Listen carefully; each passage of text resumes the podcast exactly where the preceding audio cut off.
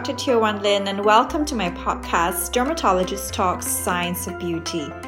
Today, I'm going to teach you how to build your very own skincare routine and how you should think about your choice of active ingredients in your skincare, as well as the concept of layering or mixing skincare ingredients. Well, by now, I think we should all know that the key to having good skin is not just in your genes, but also in your daily habits. But when it comes to skincare, there are so many different routines, rules, products, and ingredients that I'm told will give me healthy, glowing skin. Well, with all that overwhelming amount of information that's available out there, Dr. Teo, can you break down the basic advice on how we can go about building our own skincare routine? First up, we're going to start with some skincare routine basics, which I feel everyone should know. Remove your makeup thoroughly. It's important to understand that it's not just the accumulation of your skin oils, the dirt, grime, but also dead skin cells as well as the environmental particulate matter that settles on your skin at the end of the day. And before you can apply any products, your skin needs to be clean. On top of that, we do know the role that bacteria plays in acne. And also, if you do not cleanse your skin properly, you're going to limit the efficacy of the topicals. Okay, so the first and most basic step would be a cleanser. But are there multiple types of cleansers, and how do I know which one is best for my skin? I would start with a gentle emulsion based cleanser to remove makeup. Um, I prefer emulsion over micellar formulations, primarily because it's able to dissolve different types of makeup much better. For example, um, heavily pigmented mascaras and eyeliners are oil soluble.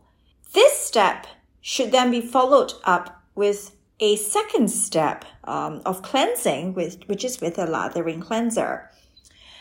Now, some people say you should avoid foam cleansers. I disagree with that fundamentally. Um, but the key here is if your foam is created by an excess of SLS in the formulation, then it's going to be very dehydrating for your skin. And there have been advances in um, the cosmetic science technology of cleansers to allow us to create foam um, in other ways. So, for example, amino acid surfactants are much gentler on skin because of its lower pH compared to sulfates. And there is also the option of using um, derivatives such as soy or honey, which are naturally foaming, emulsifying, now, the value of a foam is that it um, is able to physically grab the residual oil dirt grime that's emulsified in the um, oil cleanser. And then when it's rinsed off, skin does feel, um, you know, clean. And this sensation is important for a lot of individuals, especially those who have oily and combination skin. Now, the use of sonic devices uh, is also uh, something which is worth discussing. Sonic technology has been proven to be able to dissolve microparticles and reduce pollution induced skin aging. Um, and they do so much more effectively than traditional methods with just manual cleansing. That makes so much more sense. Well, I think we all know the most basic routine of using a cleanser, serum, and then moisturizer. But is there something we're missing? How can we bring our skincare routine to the next level? The second tip I have is in your skincare routine, incorporate a massage tool. I use a jade roller to increase the absorption of skincare prior to application of skincare ingredients. Skin icing is a trend that has taken over TikTok and other forms of social media. But um, you really don't need a specific cryotherapy ball uh, sort of uh, device to, um, you know, kind of expose your skin to these extremes of cold temperatures. Uh, just a slightly lower temperature than your normal skin temperature can be achieved with a refrigerated natural stone. Natural stones, uh, because of the principles of thermal conductivity, will feel cooler than their ambient environment. This doesn't happen with plastic or other synthetic materials. The traditional jade roller is designed in an ergonomic way that is easy for the user to handle and um, uses very gentle mechanical rolling action.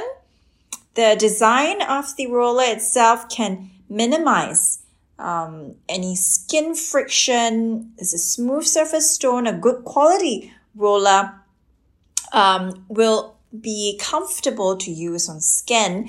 The motion itself, I find, uh, of massage is rather therapeutic, relaxing, and it's almost meditative.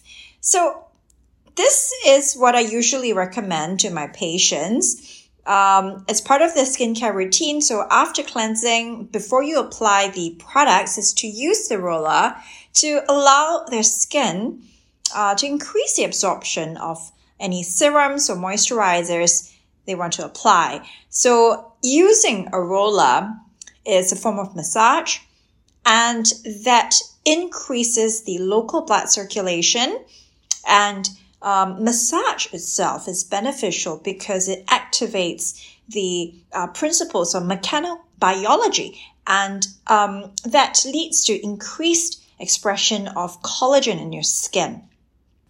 I've never thought about how much product is actually getting absorbed into my skin when I'm applying my skincare. I think I'll definitely have to start incorporating a jade roller into my routine too. Well, a good skincare routine is one of the main factors in the pursuit of healthy glowing skin, but is that it? The third tip I have is to eat well, have a good diet. What does that really mean? Um, you know, in terms of skincare tips or skincare routine, we always think of, you know, what else you can apply. And that's true because the skin is a very accessible organ and does absorb topicals very well. When it comes to your diet, um, I believe that a nutraceutical intervention um, goes a very long way in one's uh, overall health and wellness journey. In skincare formulas, we are aware that plant derivatives, they contain potent antioxidants. Um, and that's what we want to apply on our skin because it can help to fight free radical damage and help the skin repair oxidative stress. When these, um, you know, antioxidants are ingested in your diet, it's also going to slow down biological aging processes when it's absorbed. Um, it's going to be active in your body, affecting every single organ, including your skin. So I personally would increase the amount of plant-based uh, foods in my diet and minimize the intake of saturated fats, which are predominantly from animal sources. I also want to highlight the importance of treating the neck area. Your skincare routine shouldn't just end at your face, but should also um, apply to your neck and your body. If you are overall in good health, um, you have a regular exercise routine, um, incorporating high intensity interval type exercises has been shown to improve the activity of collagen producing fibroblasts. The rest of your skin, your body, on your neck, and your face, um, you know, will also be impacted by um, your systemic health. In terms of specific treatment on the neck area, be sure to extend application of your um, day and night moisturizer to your neck area. Um, remember that the way you apply creams also makes a difference. So you do not want to be dragging your skin downwards, but rather you want to apply it in a way that is uh, against gravity, which is, um, you know, lifting up your skin. Uh, a lifting up motion uh, to pet moisturizer on your skin is recommended. And also, uh, your skin is able to absorb much better when it's slightly damp. So apply the creams, uh, the serums, uh, just when you're out of the shower. Yeah, we're always trying to maintain the skin on our face, but that shouldn't be the end of it. The skin on our neck and body is just as vulnerable to sun exposure and environmental aggressors, so it does make sense that we should also be protecting the rest of our skin. Moving on, when it comes to choosing a new skincare product, I've always heard that it's important that all the products in your routine complement one another so you can actually see results. Can you break down the do's and don'ts of skincare mixing? I feel that if a brand is marketing a product which you can mix on your own, the basic assumption is that these ingredients are stable in the formulas. It's not that we are expecting some sort of new chemical reaction to occur from the mixing process, especially one that would render these ingredients ineffective.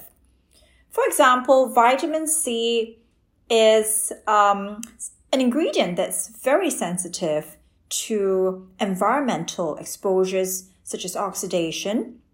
So I think that would be an ingredient that should be excluded from any sort of DIY self mixing experience.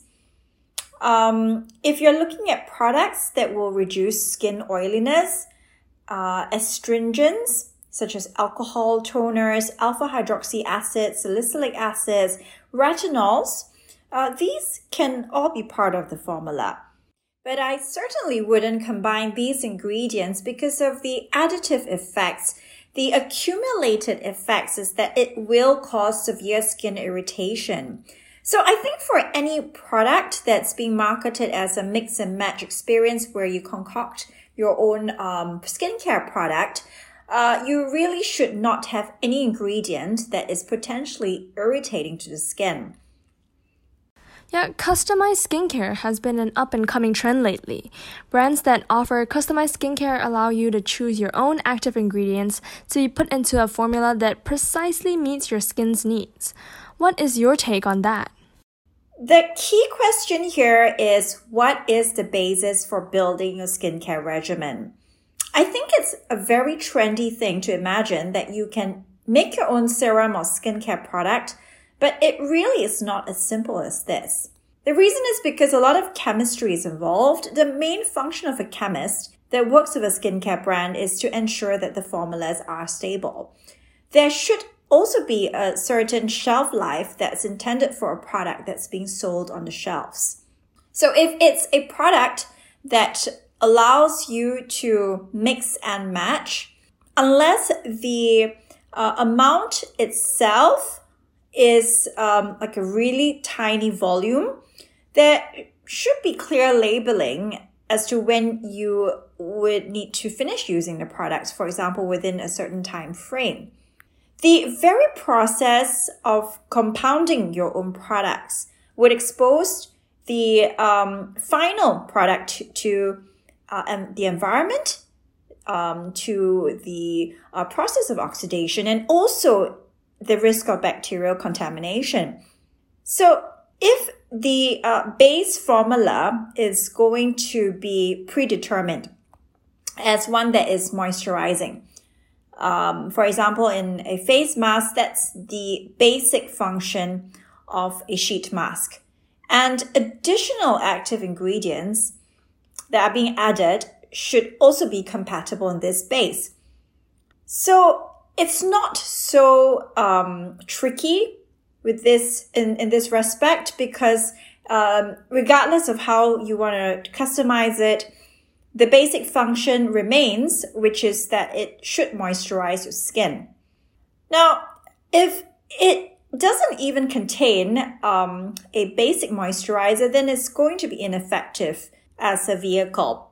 So common emollients, glycerin, which is a humectant and prevents water loss to the environment. Um, you know, is commonly found in sheet masks. Additionally, molecules um, which are hydrating include sodium hyaluronate, uh, polyglutamic acid. All these are able to be absorbed uh, when applied. It's absorbed into the dermis and also functions in um, cell processes at that level. From a contemporary perspective uh, in the beauty landscape, I feel that it's been very much um, popularized and hyped um, customized serums, customized skincare, which allow the user to add in the ingredients which they think is going to be beneficial for their skin. I think this is firstly a little bit of marketing because at the end of the day, an effective serum or cream that should be applied on skin contains antioxidant ingredients which are well tolerated by all skin types, which includes uh, individuals with sensitive skin. If you actually have a specific skin problem like acne rosacea, which is a condition where your uh, face gets very red, or um, say you have dry, flaky skin, which is a form of dermatitis or eczema, no amount of over the counter mix and match active ingredients are actually going to make a difference to your skin. So, for such individuals, it's essential for them to be treated medically um, by a dermatologist first. I guess that all good skincare, regardless if customized or not, should meet these basic rules for it to be able to really do what it claims to do on your skin. Well, I would say I have pretty normal skin. Can I still use customized skincare? What sort of formula should I be looking out for? The Mask Bar system is appropriate for individuals who have mild to moderate symptoms of um, either facial eczema, acne, or even rosacea because it uses over the counter uh, ingredients, predominantly plant based, um, and also with um, a body of evidence that supports its use in the uh, treatment of these conditions.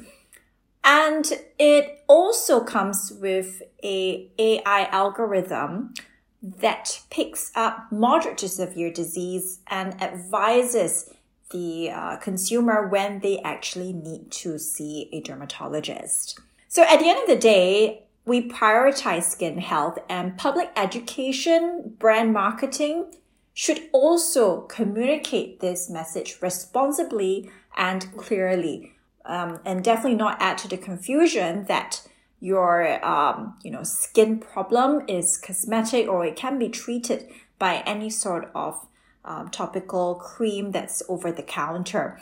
Um, I think the messaging so far is rather mixed, and um, it's a complex industry. It's important for beauty influencers especially I feel in the era of social media, to also be responsible and um, defer to the authority of a, a qualified medical professional. And in this case, specialists, skin specialists or skin experts are dermatologists.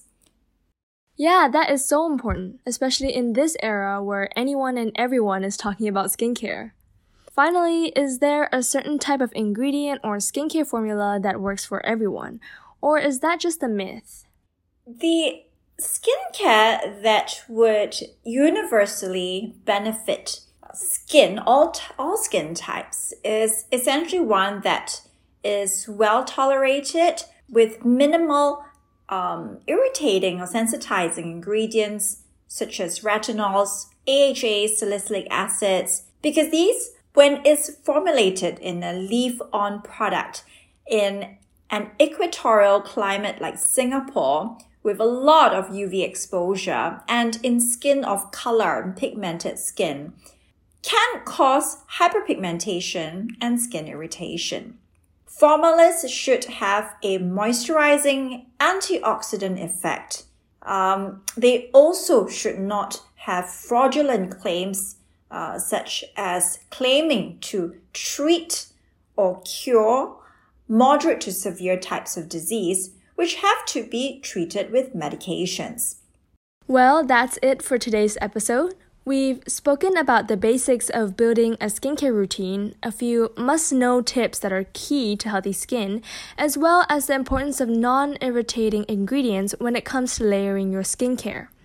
Well, thank you guys for joining us. You can follow Dr. Teo on her Instagram for the latest podcast updates at Dr. Teo Wan Lin, and also visit us on our website at www.scienceofbeauty.net.